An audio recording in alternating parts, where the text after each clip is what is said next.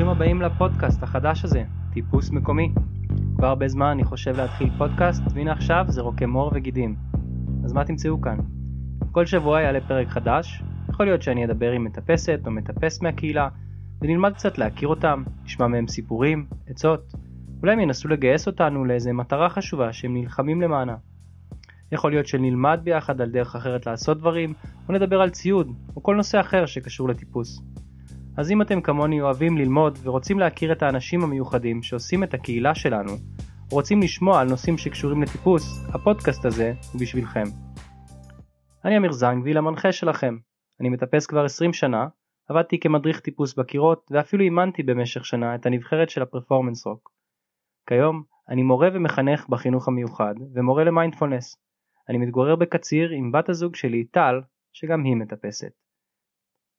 מבחינתי טיפוס הוא משהו מאוד משמעותי בחיים וממלא מקום הרבה יותר מרק ספורט שאני עושה.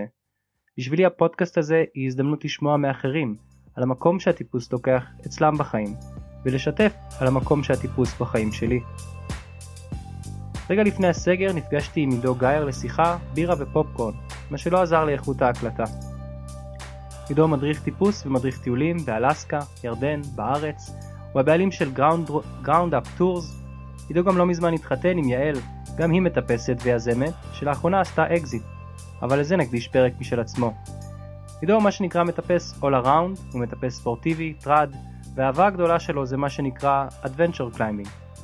יצא לו לטפס בהרבה מקומות, בין היתר ברשימה שלו, פטגוניה, אינדיאן קריק, הוא טיפס ביוסמתי מספר מסלולים ביניהם גם את הנוז, עידו גם טיפס בוורדון, בוואדי רם ועוד מקומות נוספים.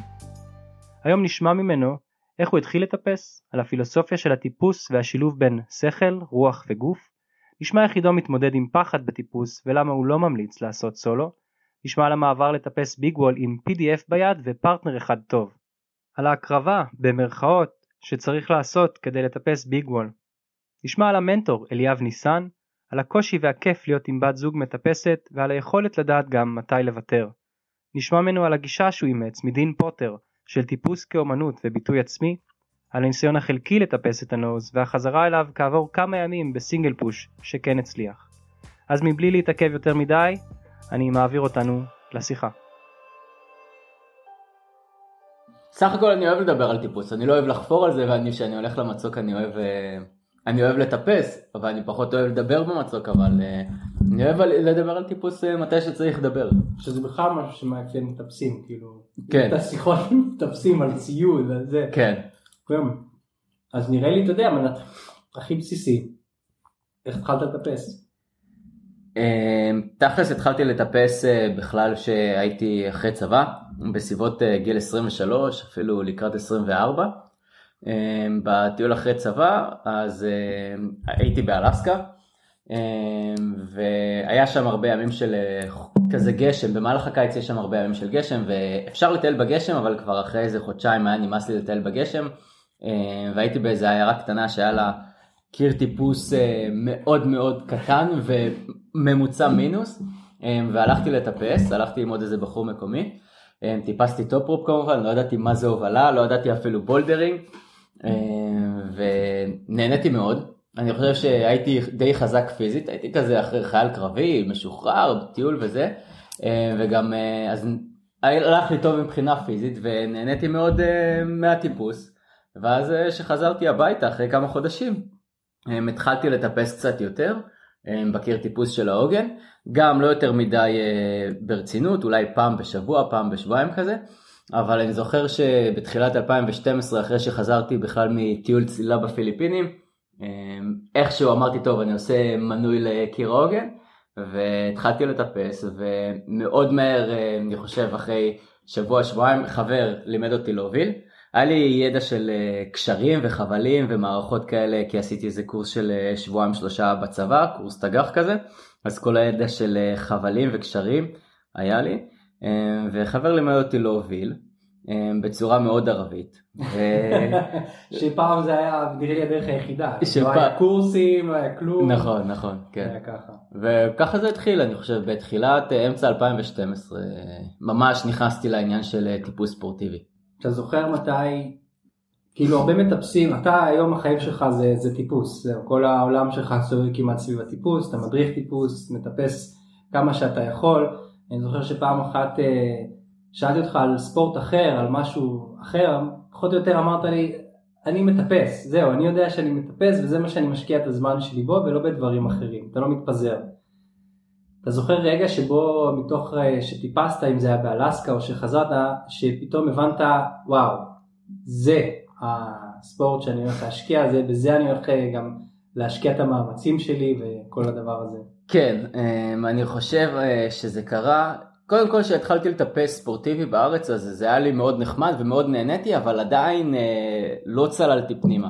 אמ, אחרי חצי שנה חבר אלכס שהיום גר בצרפת, שאל אותי אם אני רוצה, אם הובלתי פעם trad, אמ, אמרתי לו ברור, הפעם היחידה שהובלתי trad זה היה איזה סדק של 5 מטר של 5 פלוס בתמנע, ידעתי מה זה Camalot, ידעתי מה זה nut, אבל לא באמת ידעתי, ידעתי להשתמש בהם בצורה מאוד מאוד בסיסית, אמרתי לו בטח שהובלתי trad, אמ, וירדנו אחרי חצי שנה שטיפסתי בעצם, אה, ירדנו לוואדי רם פעם ראשונה. וואו. אמ, וואו. ביום הראשון שהייתי בוואדי רם, המסלול הראשון שטיפסתי זה היה הפיץ' שהובלתי, הפיץ' הראשון של הביוטי. וואו, איזה התחלה. מרוב שהייתי כל כך בסטרס וידעתי שאני צריך להגיע למעלה, אני זוכר שלא מצאתי את האנקור, את התחנה של הפיץ' הראשון, ופשוט המשכתי הלאה לפיץ' השני, עד שנגמרו החמישים מטר של החבלים. אמ, זו הייתה נסיעה של שלושה ימים, נסיעה די... אני מניח שזה לא היה הטיפוס הכי מאובטח שהיה שם. לא, אני לא יודע, לא זוכר כמה protection כן. שמתי, אבל אני מניח שלא שמתי יותר מדי, וגם מה ששמתי לא היה מאוד טוב. מזל שלא נפלתי. מזל. אמ, ואז אחרי הנסיעה הזאת בוואדי רם, שהייתה חצי טראומטית וחצי הנאה צרופה, אמרתי וואו הדבר הזה מדהים וזה מה שאני רוצה לעשות. אז לא, לא פלא שחזרת הרבה לוואדי רם אחרי זה. כן. בשביל לטפס. כן. זה עוד לא שמעתי אבל אנשים שדווקא החוויה של ואדי רם, כאילו זאת חוויה שיכולה להיות אה, בהחלט type 2 fun ורק אחרי זה אתה מבין כמה כיף היה. אבל זה, זאת אומרת, זה ממש מה שכאילו וואו, זה... כן, שם נפל.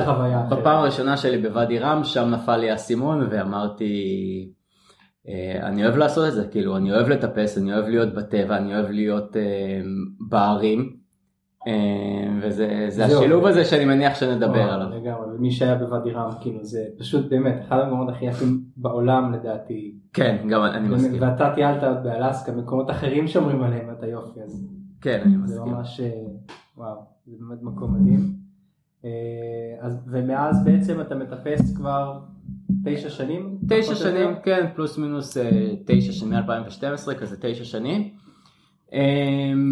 אני חושב שעוד בשנתיים הראשונות, כן, תשע שנים, בשנתיים הראשונות עוד ככה לקחתי את זה, לא אגיד slowly, כי אני חושב שאני והפרטנר הראשון שלי, גדי, טיפסנו הרבה ביחד בהתחלה.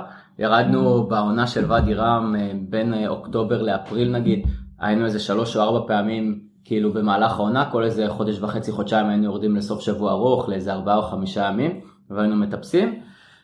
וב-2014 הייתה הפעם הראשונה שטסתי לטפס בחו"ל, וזה היה בארצות הברית. אני וגדי קנינו קרוון לכמעט חצי שנה.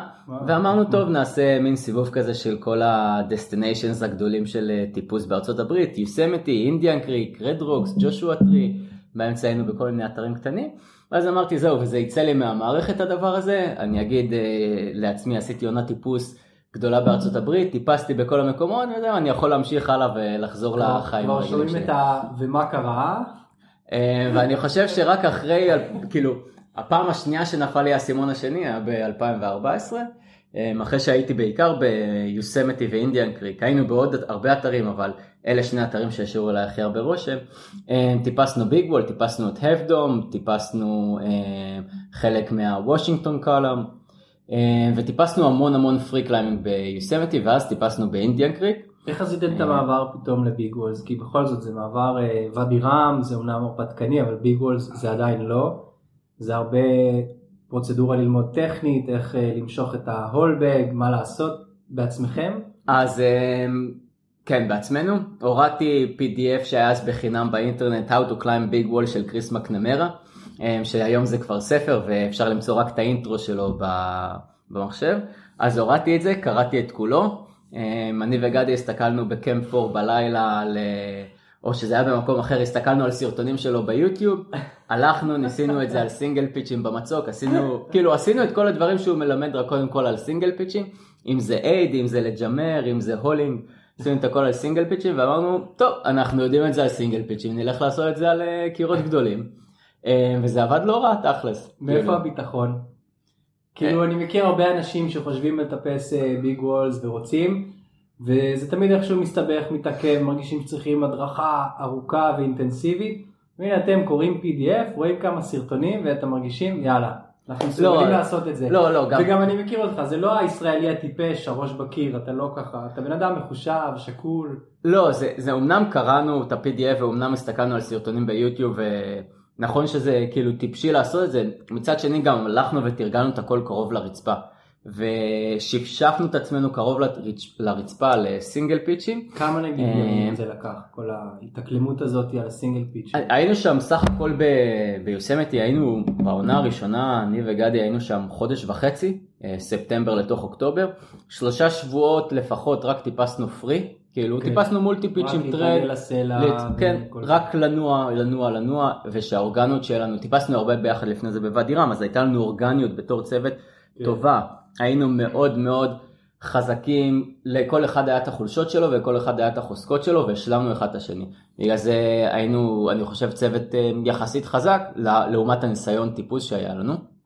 אה, אבל אה, אחרי, אחרי שלושה שבועות של פרי הלכנו ולמדנו את האייד, לפחות, אני לא, לא זו באמת זוכר, אבל לפחות איזה ארבעה חמישה ימים על סינגל פיצ'ים, כן. ואז הלכנו ועשינו את הביג וול הראשון שהיה South Face of Washington Column. שזה המסלול ביג וול הכי קל ביוסמתי. אמ, ירדנו ממנו ואז אחרי זה הלכנו ועשינו את ה-North West Face of Have שזה יומיים. גם שם היו לנו קשיים, כאילו חשבנו שהאפרוץ' ייקח לנו כמה, איזה שעתיים שלוש, האפרוץ' לקח לנו חמש שש שעות. ישנו מתחת לקיר לילה כדי לחכות, כדי שיהיה לנו יומיים מלאים אה, לטפס. אמ, אבל גם ידעתי בפנים ש... שכאילו אם הדברים לא ילכו טוב ואם אני... אנחנו נהיה מאוד גרועים, אז אני אדע להגיד לעצמי אוקיי מספיק, אמ, אני רוצה לרדת, כי אני מסכן את עצמי, כי אני לוקח סכנות שאני לא יודע לחשב אותן בכלל. אמ, אז הייתה לי את הרגשת הביטחון הפנימי שאם באמת הדברים לא ילכו טוב אז אני אדע להגיד אה, stop. וזה קרה לי בעבר, זה קרה לי כאילו לאורך כל התשע שנים האחרונות שכן ידעתי מתי להגיד stop. אמ, לכן כן היה לי את הביטחון העצמי הלא לא מופרז הזה, אבל כאילו שאני אדע מה אני מסוגל ומה אני לא מסוגל. אני חושב שזה ממש מגניב, לדעת, לדעת כאילו מתי גם הביטחון בכלל בא לא מה... לא מאיזה פזיזות של אני מסוגל, אלא דווקא מהמסוגלות להגיד, אני יודע להגיד מתי זה כבר אה, הסוף. כן. מתי אני... אני כבר לא יכול, מתי אני צריך לעשות עכשיו את המאבק הזה של לרדת מהסלע, גם אם אני איפשהו באמצע, זה יכול להיות מתסכל. ו... כן. צריך להשאיר ציוד לפעמים. נכון. בוואדי רם, יצא לך להשאיר ציוד? אמ, יצא לי, כן, יצא לי שני מסלולים, אה, יצא לי כאילו לנטוש מסלולים בוואדי רם. אמ, שניים, אחד קוראים לו Waterline והשני זה ה Vulcanics Tower שיש עליו אה, עוד איזה line אחד שאני לא זוכר איך קוראים ל line אבל זה גם משהו line. Waterline מסלול מאוד מאוד אה, גדול שלא טיפסתי עדיין, אני עדיין לא מאוד רוצה לחזור אליו, שאלעד עומר המליץ לי עליו.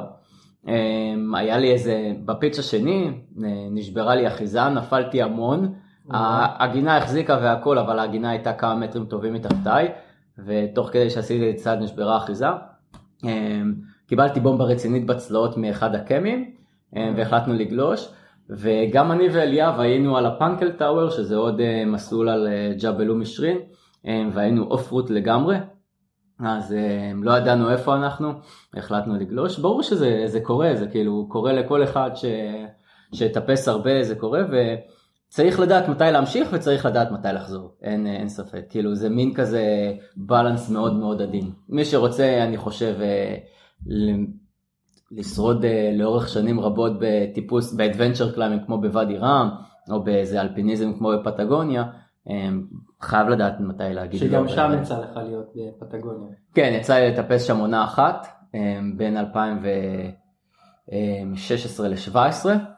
אמ, הייתי שם אה, חמישה שבועות, יצא לי לטפס שלושה מסלולים, מזג האוויר בפטגוניה בדרך כלל הוא לא איי איי איי, אז אה, רוב הזמן פשוט הסתכלנו על התחזית מזג האוויר וחיכינו למזג האוויר טוב, והחלונות מזג האוויר שהיו, הם גם לא היו מאוד ארוכים, זה היה חלונות של יומיים, אז יום אחד אפרוץ', יום אחד טיפוס, יום חזרה, יצא לי לטפס שם וזה אחד היעדים שאני מאוד רוצה לחזור אליהם. שזה מדהים, שזה חלק בעצם מהעולם של טיפוס, זה להיקשר ולרדת ואז להתמודד עם ההחלטה אם אני חוזר לזה, אה, האם אני צריך, מה אני צריך להשתפר כדי שאני אוכל לחזור על זה, או לפעמים זה באמת רק ללמוד איך להיות סבלני למזג אוויר, אם זה במקומות כמו פטגוניה, או אפילו סתם נוסעים לאיזה מקום לטפס ויורד גשם, וזה נורא מבאס כי זה באמצע החופשה שלך, אבל זה מה ש... זאת נכון. המציאות וצריך למצוא. ו... וכל ה... יש לך יכולת, זה נשמע מאוד מאוד טובה, להתמודד עם הכישלונות האלה ולפרק את היעדים שלך לדברים אה, מסודרים, כמו למשל בביג וול, ידעתם, אוקיי, זה מה שאנחנו צריכים ללמוד, ניקח את הזמן ככה וככה, ואנחנו יודעים לזהות את המגבלות שלנו. זאת הפילוסופיה הטיפוס שלך, זה ככה גם בחיים האישיים, או שזה ככה אחרת בחיים הרגילים, כאילו באמת, וואי, מה פילוסופיית הטיפוס שלך? אה, לא, תלמד אותנו משהו על החיים, על עצמנו. הפילוסופיה שלי שאין לי פילוסופיה, לא סתם, כל, כל אחד שאומר את זה על פילוסופיה כנראה יש לו פילוסופיה. אבל אני לא יודע להשליך את זה על החיים האישיים שלי. סך הכל אני חושב שאני בן אדם אה, די מסודר שזה בחיים האישיים שזה, שזה בדרך כלל טוב.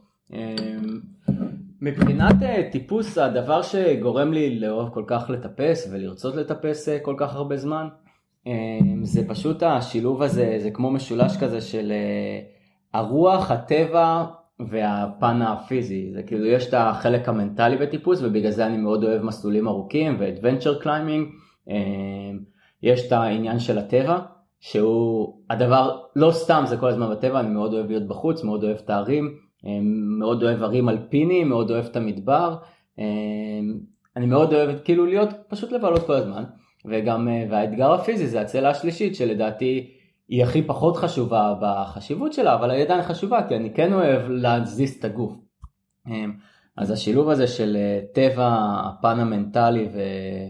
אה, והאתגר הפיזי זה מה, זה מה שמושך אותי עדיין לטיפוס. אתה מרגיש שהניסיון שלך בטיפוס כאילו איך הוא, תורם, איך הוא תרם לך בהתפתחות האישית שלך מילד בן 23 אה, למי שאתה היום, גבר נשוי עם עסק? אמ, שאלה מאוד מאוד טובה, אני חושב שאני אצטרך ממש כמה דקות אה, לקחת ולהתבונן על זה, אמ, אבל אני בטוח שזה תרם לי למי שאני היום, כאילו כי כשאתה הולך ומטפס, אה, אם זה בפטגוניה במזג האוויר גרוע, או אם אתה על ביג וול ואתה מפחד ומותש ועייף, או אם אתה על מעל איזה עגינה מאוד מאוד סקצ'ית בוואדי רם בפיץ' 15 על איזה אבן חול שמתפרקת, אז בסופו של דבר הכל אה, נכנס לסוג של אה, שליטה עצמית, של אה, להיות סבלני, להיות קר רוח, להיות חד, דברים שאולי מנוגדים אחד לשני, אבל כשהם נכנסים ביחד לסל אז הם יכולים להשתלב טוב. והעניין הזה בטיפוס שיש את הפן המנטלי, אני חושב שהוא מתחלק זה לא עניין פסיכולוגי, ככה אני רואה את זה, אלא הוא מתחלק לספיריט, לרוח שיש למטפס, כאילו warrior's way, והצד השני זה ה-mind control, זה השליטה שיש, שיש בראש. שגם זה, אחד זה בא מהרגש והנפש, והשני בא מהלוגיקה, מהמוח. הם שכאילו שני דברים מנוגדים, אבל הם, אה, ביחד בטיפוס הם מאוד מאוד משתלבים. אני חושב שאני בתור מטפס, בדרך כלל אני חושב מהראש, אבל ברגעים המפחידים ושאני מאוד מותש, עייף, מפחד, חושש, אז הרוח הזאת שיש בטיפוס, כאילו, אני מנסה שהיא תבוא לידי ביטוי. ואז זה אז לעשות את הדברים הקטנים, אם זה להזיז את הגוף ולשים את הרגל מעל איזה, לא יודע מה, עגינה מאוד לא טובה ולהמשיך הלאה. אמ, אז שני הדברים האלה אני חושב שהם באים לידי ביטוי, אמ, או שאני משתדל שהם יבואו לידי ביטוי בחיים שלי וזה שאני משתדל להיות סבלן, לפעמים לא, כי אני במקור במקור נראה לי לפני עשר שנים הייתי בן אדם הרבה פחות סבלן, והייתי קצת יותר עצבני, אז אני משתדל להיות הרבה יותר סבלני, קצת אה, קר רוח, לפעמים אולי זה יותר מדי אדיש, זה כבר קרות רוח הופכת לאדישות, חלק יתרגמו את זה ככה. אבל אה, אני לא חושב שממש עניתי על השאלה. לא, סך הכל נראה לי זה כאילו זה, זה בסדר, יצא משהו, קשה אולי לפרוט את זה ממש, איך זה השפיע. כן. אבל נשמע שאתה רואה איך זה, באיזה נקודות זה נגע. כן, זה כן. נגע בנקודות, בשילוב הזה של החשיבה הלוגית, הראש, הרגשות, שבאמת בטיפוס כל מי שמטפס מכיר, בטח כל מי שמוביל מכיר את הדיסוננס בין השניים, אבל היופי של הסינרגיה ברגע שאתה מוצא את הדרך להיות עם שניהם. אני גם מפחד, אבל אני גם זז על הקיר. זאת באמת חוויה נראה לי שהרבה מטפסים אה, ממשיכים לטפס בשביל הרגעים האלה. זה אולי הסיבה למה אנשים מטפסים דברים קשים יותר, כאילו. כן. אפשר לרדוף אחרי אה, דירוגים וזה אולי נחמד, אבל בסוף לעשות משהו קשה יותר זה כיף בגלל האתגר נכון. שזה מביא וההתמודדות נכון. וזה. ודיברת על פחד, ונראה לי אתה מהאנשים שיש להם את המיתוס הזה, דיברנו על זה קצת לפני זה, עידו גייר לא מפחד, עידו גייר מטפס מסלולים אה, מפחידים ומסוכנים בוואדי רם, אה, אבל הנה דיברת על זה שכן זה חוויה שאתה מכיר, אז קצת תספר לי אה, סיפור שפחדת אה, בטיפוס, או בכלל מה הגישה שלך לפחד הזה בטיפוס. אז קודם כל אני חושב שפחד נע על סקלות. יש אנשים שמפחדים יותר ויש אנשים שמפחדים פחות, אמ, וכולנו מפחדים פחות או יותר, וכל אחד גם מתמודד עם זה ברמה שונה.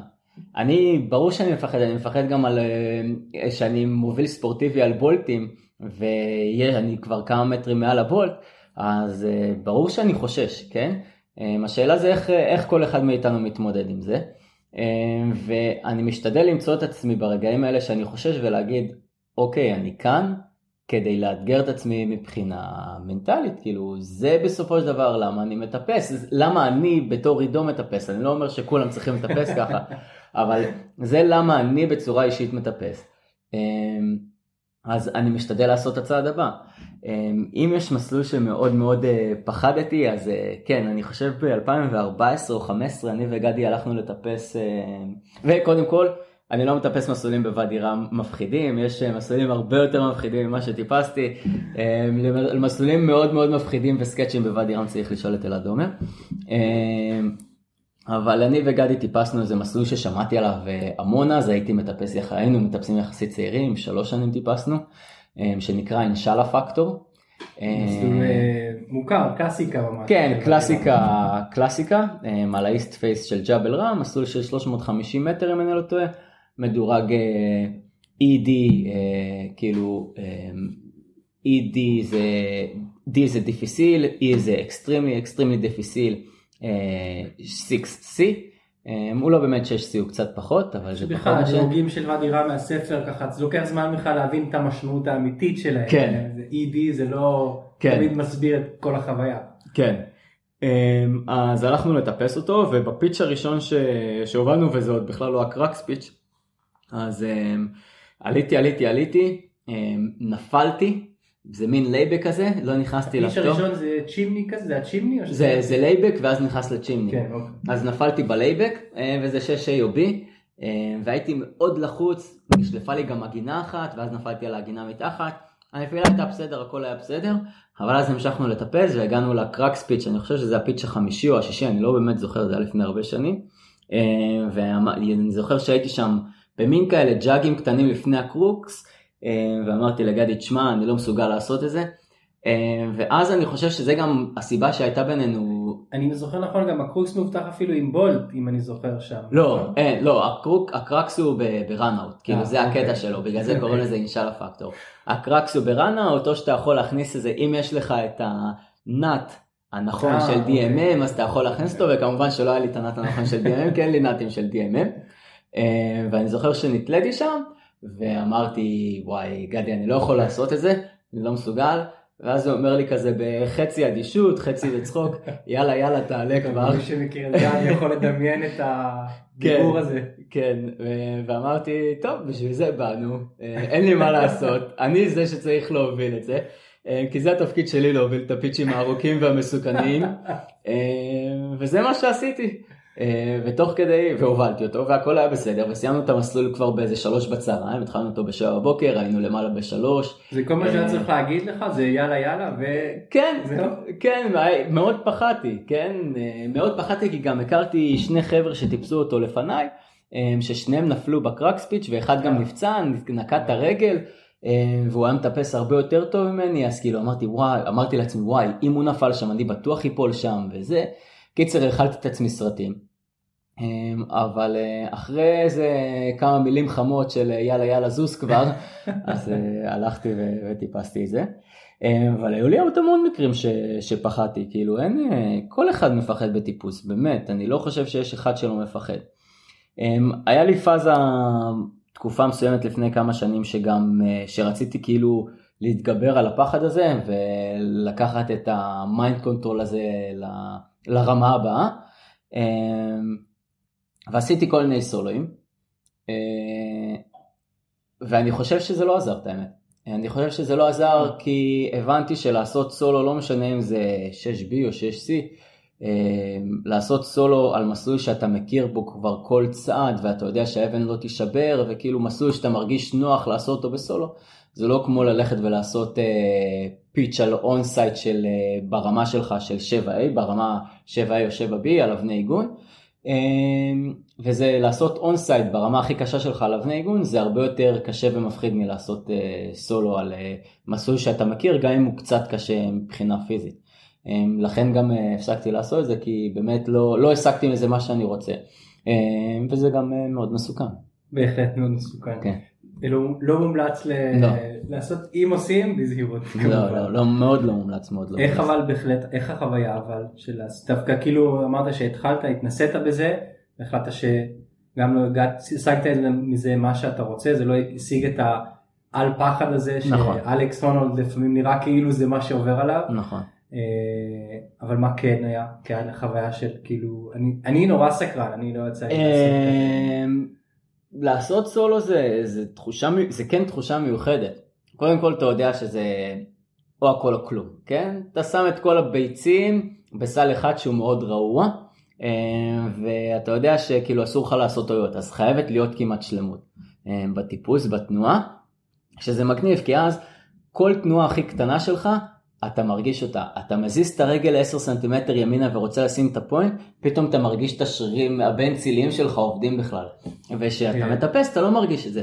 אז כל שריר הכי קטן שיש בגוף, אתה מרגיש אותו, כל תנועה אתה מודע אליה מאוד. אמ, זה, זה, וכאילו, אתה לא אמור לפחד בסולו, כן? זה העניין. לא אמורים לפחד כי אם אתה מפחד אז אתה יכול לעשות טעויות ואז אתה תיפול ותמות. אמ, אז במסלולים במסלולים ש... שכן טיפסתי אמ, ורובם היו סינגל פיצ'ים אז לא, לא מאוד פחדתי, כי ידעתי שעשיתי אותם עשרות פעמים לפני זה. Okay. לא כן. נפלתי בהם עשרות פעמים לפני זה. אין שום סיבה שאני אפול בהם עכשיו. בכלל הפחד לא נכנס כאילו בשלב הזה, אין כן, לו מקום. אין, אין לו מקום. בכלל. זה מאוד מוזר גם לטפס בלי ריתמה ולטפס בלי חבל בין הרגליים, זה הרגשה מאוד משחררת ומאוד נוחה. Okay. כן. אמ, אבל העניין הזה של התנועתיות ושאתה ממש מודע לכל תנועה ואיך okay. האצבע ברגל משפיעה לך על השרירים ביד, אמ, אז זה, זה מאוד שונה. זה מאוד מאוד שונה, אבל אני לא עושה את זה כבר כמה שנים, כי פשוט זה לא, לא השיג את היעדים שציפיתי שזה ישיג. כמורה למיינדפולנס במקביל, אני, אין ספק שזה נשמע קוסם ונשמע מעניין, אבל באמת, אה, אני כנראה לא הייתי עושה את זה, כי גם אה, טל, אה, אשתי, לא הייתה מאשרת, ואתה גם בעצם התחתנת לא מזמן. גם הבת זוג שלי לא נראה לי מאשרת. לא, שאלתי אותה, אבל היא לא מאשרת. אבל כשעשית את הסולואים כבר הייתם ביחד בעצם, לא? איך היא הרגישה עם זה? אמ, היא לא, מאוד לא אהבה את זה, מאוד לא אהבה את זה, אמ, אבל זה באמת היה פרק מאוד קטן ומאוד אה, חסר חשיבות מבחינתי בתור מטפס, כאילו... אמ, אז לא נתעכב עליו. לא, לא נתעכב עליו. אז לא נתעכב עליו יותר מדי. אה, אמרת לי שאתה מרגיש שבטיפוס יש הרבה מקום לביטוי עצמי. כן. אז איך זה באמת בא לידי ביטוי בטיפוס שלך? איפה, איפה עידו בצעד הזה ובצעד ההוא? אמ, אז אני חושב ש... שהעניין שטיפוס זה כאילו ברמה הספיריטואלית טיפוס זה ממש אה, אומנות. כאילו הבן אדם שאולי לקח את זה הכי רחוק אה, שאני מכיר מהדמויות שקראתי עליהם, שמעתי, ראיתי סרטים, זה דין פוטר, שבאמת אה, כאילו okay. כן. לקח את הטיפוס וגם את הסולו ועשה עם זה base jump wing suit ואז גם הוא עשה כל מיני דברים של ריצות ואז טיפוס יחסית קל אבל טיפוס מאוד טכני וארוך ואז המשיך של ריצות. אז כאילו הוא בא לידי ביטוי דרך הספורט הזה, דרך, זה לא ספורט זה תרבות דרך האומנות.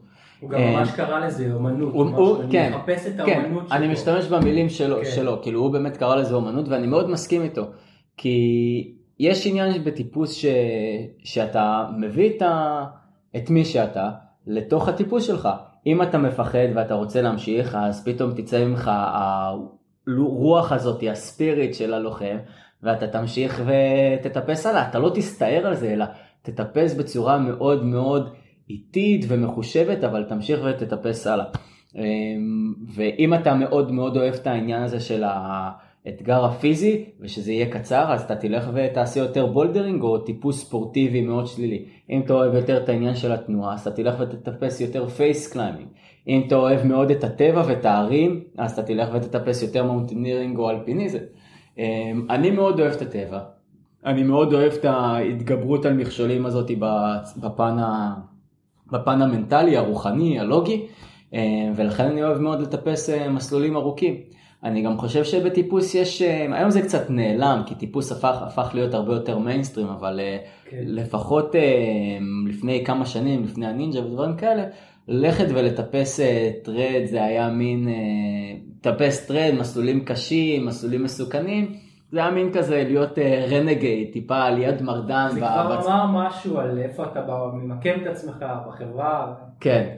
כן, אמ, שזה המון סטריאוטיפים, אבל יש בזה, כן. יש בזה טיפה, טיפה מהאמיתות לדעתי.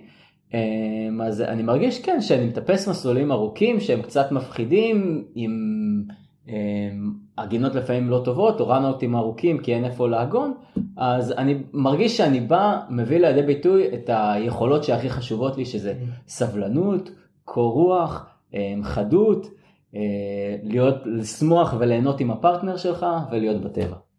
וזה ממש יפה, אני אישית ממש מתחבר לעניין הזה של הטיפוס כאומנות, כאילו זה ממש אתה, לפעמים האמנות יוצאת על הפנים, זה בסדר, זה נכון, קורה, נכון. אבל כשזה עובד אתה מרגיש שזאת אומנות, הייתה את כל האומנות של ההתמודדות עם מה שיש שם, התנועתיות שאתה מביא, הרי אף אחד לא עושה את אותו צעד באותה דרך, וזה בהחלט... אה, בהחלט אחד הדברים הנהדרים שיש בטיפוס שהוא מאפשר את הביטוי הזה. אמ, אז אמרנו רגע אה, שאתה נשוי ויש לך בת זוג שגם היא מטפסת. נכון. הכרתם בעצם בטיפוס. נכון. אז אה, זאת שאלה שאני גם מקבל הרבה כשרואים אותי מטפס עם בת זוג שלי. איך זה לטפס עם בת זוג מטפסת? זה בטח אה, דבר נהדר, זה חלום. לא פשוט, לא פשוט בכלל, לא פשוט בכלל.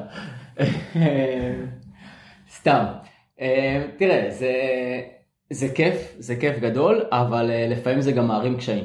כי טיפוס אה, יש בו הרבה עניין של רגשות והרבה עניין של התמודדות עם פחדים ואז הרגשות.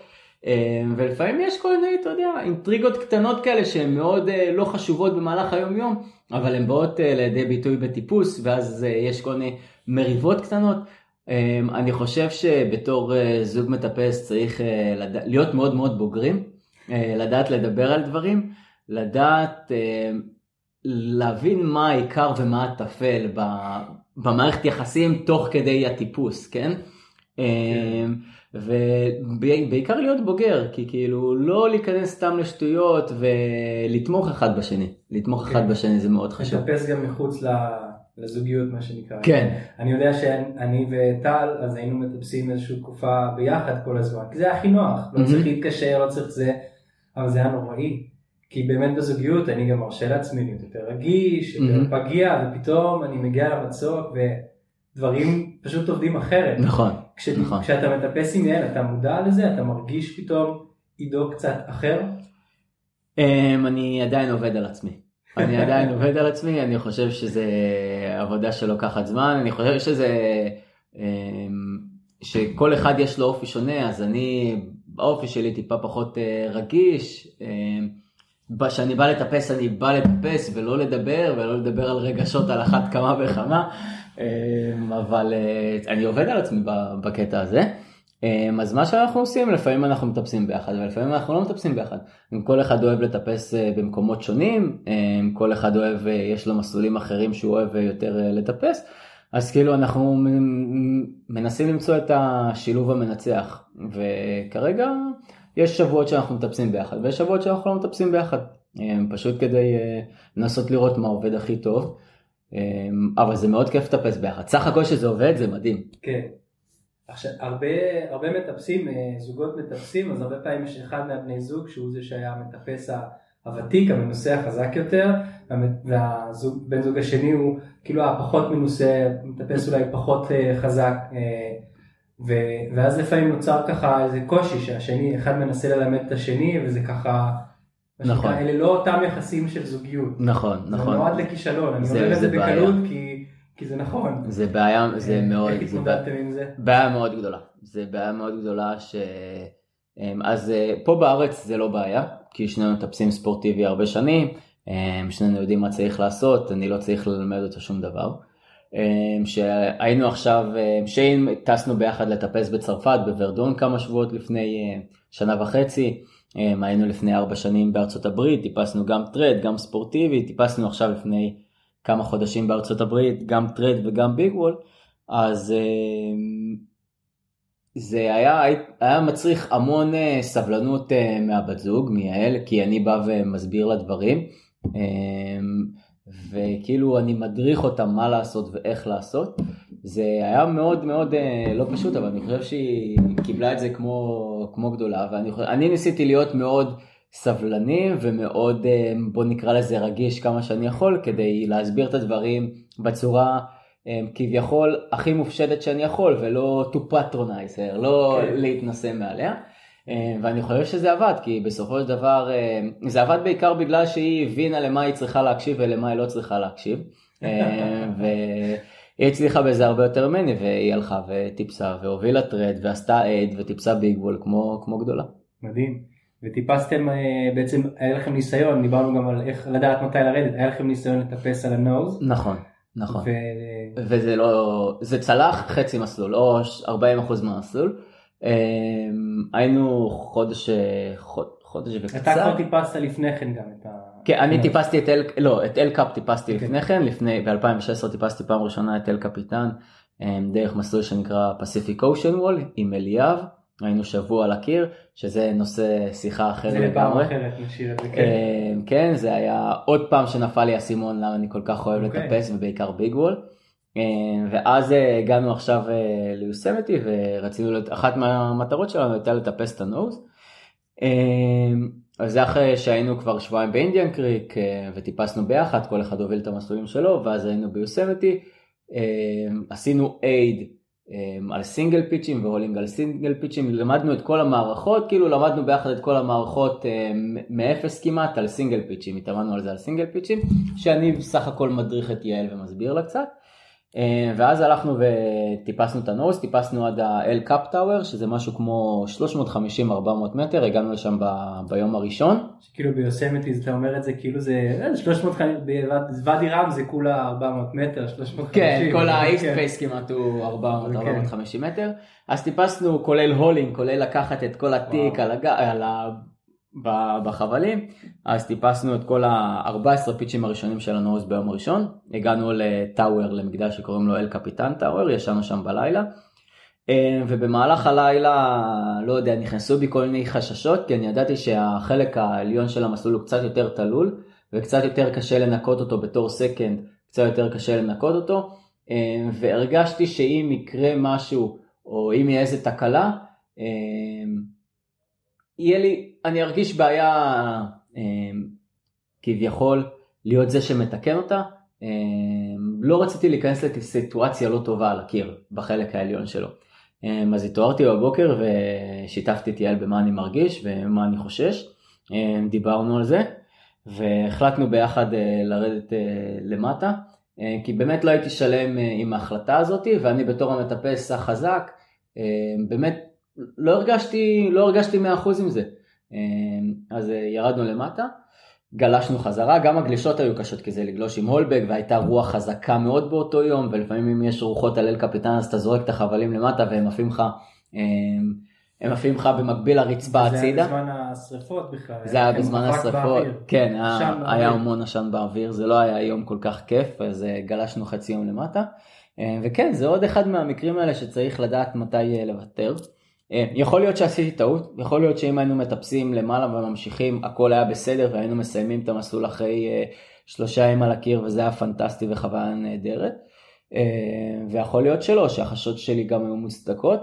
אני לא יודע, אבל באותו רגע אני באמת הרגשתי שאני לא, לא מסוגל להיות זה שמוביל את הצוות למעלה, במקרה של תקלה, אז החלטנו ביחד לרדת. ואז, כן, ואז אחרי שבועיים אני לא טועה, אני ועוד מטפס ישראלי שמאוד מוכשר ומאוד מטפס מצוין שקוראים לו סקאי, טיפסנו את הנוז בסינגל פוש שלקח לנו קצת יותר מ...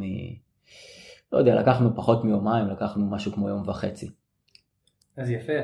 אז זה היה מקרה באמת של אה, לרדת, אבל אז עשית את החושבים, בדקת את העניינים, אמרת אוקיי, לחזור שוב, כן. זה it's a go. כן. זהו, אז באמת המון דברים שגם לא הספקנו לדבר עליהם, טיפסת גם בפטגוניה, אה, עשית עוד מסלולים ביוסמתי, כן. ואדי רם, דיברנו קצת, אה, ככה המסלולים הכי זכורים לך שטיפסת? אמ, אז א', המסלול הכי זכור לי שטיפסתי זה ללא ספק אה, השבעה ימים על אל קפיטן, פסיפיק אושן וול.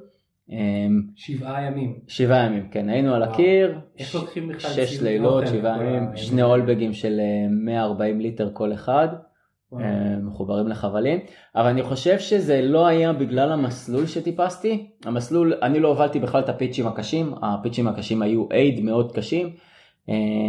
אני חושב שהסיבה שאני מאוד זכור למה טיפסתי, למה המסלול הזה מאוד זכור, כי פשוט טיפסתי עם אה, מישהו שמבחינתי הוא מנטור לטיפוס, מנטור גם לחלק מהדברים בחיים, אה, קוראים לו אליאב ניסן.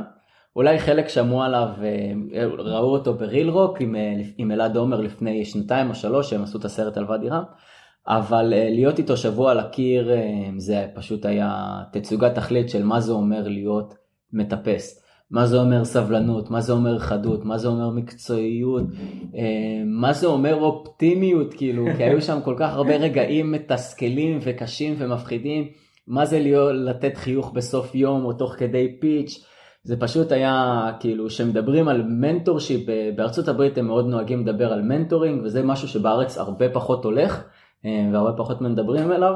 אז אני חושב שזה היה, שזה היה זה. נורא מתחבר למה שדיברת על המשולש הזה של הטיפוס, הרוח, הגוף. כן. והשכל וממש שככה הייתה לך שם חוויה מאוד מלמדת. כן, כי למדתי, כאילו זה היה שיעור, אה, זה היה שיעור של כל החיים בשבעה ימים. וואו, אה, ממש אה, שבעה סיפור הבריאה בעצם. כן, לגמרי, לגמרי. אז אני חושב שזה, שזה המסלול שהכי זכור לי ושזה בגלל הפרטנר. וואו, הזמן שלנו כבר ממש נראה לי קצר, אנחנו לא רוצים שזה יהיה ארוך מדי, אבל באמת אני חייב לשאול, אני מרגיש, לטפס שבעה ימים על מסלול, בכלל כמה זמן לוקח לתכנן את כל הציוד, את כל האוכל, את כל הפרוצדורה שיש סביב דבר כזה, זה נשמע לי באמת אה, למידה בפני עצמה. כן, זה למידה בפני עצמה, זה תכלס כן, זה להכיר את הטופו טוב. אמ, זה לעשות אמ, כמה ימים כאלה של סידורים, קודם כל צריך ללכת לסופר לקנות מלא מלא אוכל ושתייה ודברים כאלה, ואנחנו עוד לא קנינו הרבה כי שנינו לא אכלנים גדולים. אמ, כמו שראית אני לא חזק במטבח, אפילו פופקורן אני לא יודע להכין טוב. אבל זה הרבה סידור, המון המון לוגיסטיקה. זה כמו, וסקאי אמר את זה טוב שטיפסנו את הנוז לפני כמה חודשים בסינגל פוש, כאילו ללכת לטפס ביג וול זה כמו נוהל קרב למבצע מיוחד. אה, צריך לרדת לפרטים הכי קטנים ולהיות מוכנים להכל. אה, ואם עושים את ההכנות כמו שצריך, גם את ההכנות המיידיות של בימים לפני זה, אבל גם את ההכנות של אימונים שנים לפני זה, אם נגביל את זה שנייה לצבא למרות שזה הגבלה גרועה, אז אה, כן, אז זה, זה כאילו, ההכנות הן מאוד מאוד חשובות וזה לרדת לפרטים המאוד מאוד קטנים. באמת בעניין הזה, ואולי נסגור את זה עם זה, אתה אומר ההכנות מאוד חשובות. שמעתי אותך המון פעמים מדבר על זה שכל אחד יכול לעשות את הדברים שעשית, אה, אם זה לטפס את הביג וול, אם זה בוואדי רם, אם זה הספורטיבי שאתה מטפס, כן. ואתה אוהב גם אה, באתר שלך, אתה רשמת כמה פעמים בלוגים שמתארים גם מה, מה, איך עושים את זה, מה השלבים שאתה מציע. אתה לא מתיימר לדעת אלה השלבים, אתה כותב אלה השלבים שאני מציע, זה מה שאני עשיתי, לי זה עבד, בבקשה תנסו. כן. ובכל זאת, מה, מה עושה את ההבדל בין, בין אה, מישהו כמוך שבאמת אה, שם את היעדים האלה ומגיע אליהם להרבה מטפסים אחרים שיש להם את החלומות והם לא מצליחים אה, למצוא את המחויבות. איך אתה מביא את עצמך להתחייבות הזאת, להקרבה שאתה עושה, על השעות של האימונים, של התכנון? אמ, אז אה, אני אתחיל שנייה מההתחלה, קודם כל, אני, אני לא מטפס מיוחד, כן? אולי בארץ אין הרבה מטפסים כן. אה, שהם מטפסים ביג וול או המון בוואדי רם, למרות שיש הרבה מטפסים שטיפסו הרבה בוואדי רם. אמ, אבל אה, אז יחסית בארץ אולי אין הרבה מטפסים כמוני, אבל הרמת טיפוס שלי היא לא גבוהה מאוד. בצרפת, באיטליה, בארצות הברית, בארגנטינה יש עשרות כמוני, כן? אלפים כמוני. אז אני לא מטפס כזה טוב ואני לא מטפס מיוחד. Um, אני חושב שזה פשוט uh, איך להגיע לזה, uh, וכן, כל אחד יכול לעשות את זה, פשוט צריך להבין את התהליך מההתחלה עד הסוף וצריך להבין מה צריך להקריב בדרך. Um, לדוגמה, צריך להקריב הרבה הרבה זמן. אמ, אני אומר להקריב במרכאות, הזמן הזה זה הזמן הכי טוב שהיה לי בחיים, ללכת ולטפס בחו"ל ודברים כאלה ולהצליח ולהיכשל ולהצליח ולהיכשל, אבל צריך ללכת ולטפס הרבה. זה לא מספיק רק ללכת ולטפס אמ, פעמיים בשבוע במצוק ספורטיבי כמו בארץ, צריך ללכת ולבלות חודשים באלפים בשמוני, בדולומיטים באיטליה, ביוסמתי, אמ, כאילו צריך פשוט לחיות את זה, ללכת לטפס כל יום, לא להיות המטפס הכי חזק ולא לעשות אימוני finger board ו campus board אה, פעמיים בשבוע, אלא פשוט להיות בשטח, להיות בחוץ, להיות מסוגל ללכת הרבה עם תיקים על הגב ועם משקלים. הדבר שהיה לי הכי קשה שאני זוכר בפטגוניה או ללכת לטפס ב High Sierra או ב Rockies בארצות הברית, זה ה approach ים הארוכים וה approach ים הרצחניים. צריך ארבע ראשי מאוד מאוד חזק, אז כאילו זה שילוב כזה של להיות מטפס שיכול לטפס יום שלם בחוץ, פלוס ללכת עם אה, תיקים יחסית כבדים וללכת שעות על גבי שעות בעליות. אה, ללמוד ליהנות מזה גם. וללמוד ליהנות מזה, מה type 2 fun הזה, כאילו כן. ליהנות מהתחום האפור הזה. אה, וזה משהו שאי אפשר להתאמן עליו חצי שנה או שנה מראש. צריך לחיות את זה לאורך כמה שנים, צריך להיות את זה.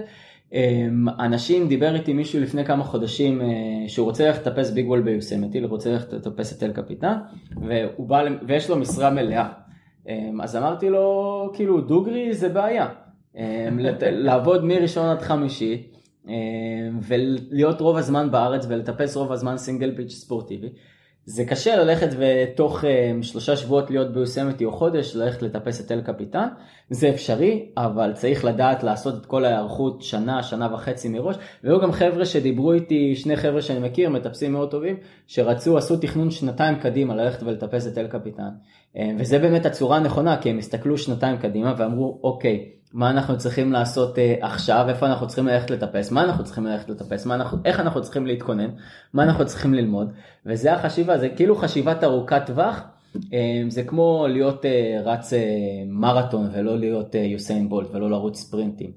Um, זה החשיבה שצריכה להיות, וזה גם לטפס uh, ביג וול או לטפס מסלולים ארוכים בוואדי רם או פטגוניה, זה להיות מסוגל um, לנוע הרבה לאורך זמן ולא רק לתת איזה V10 בראש כזה.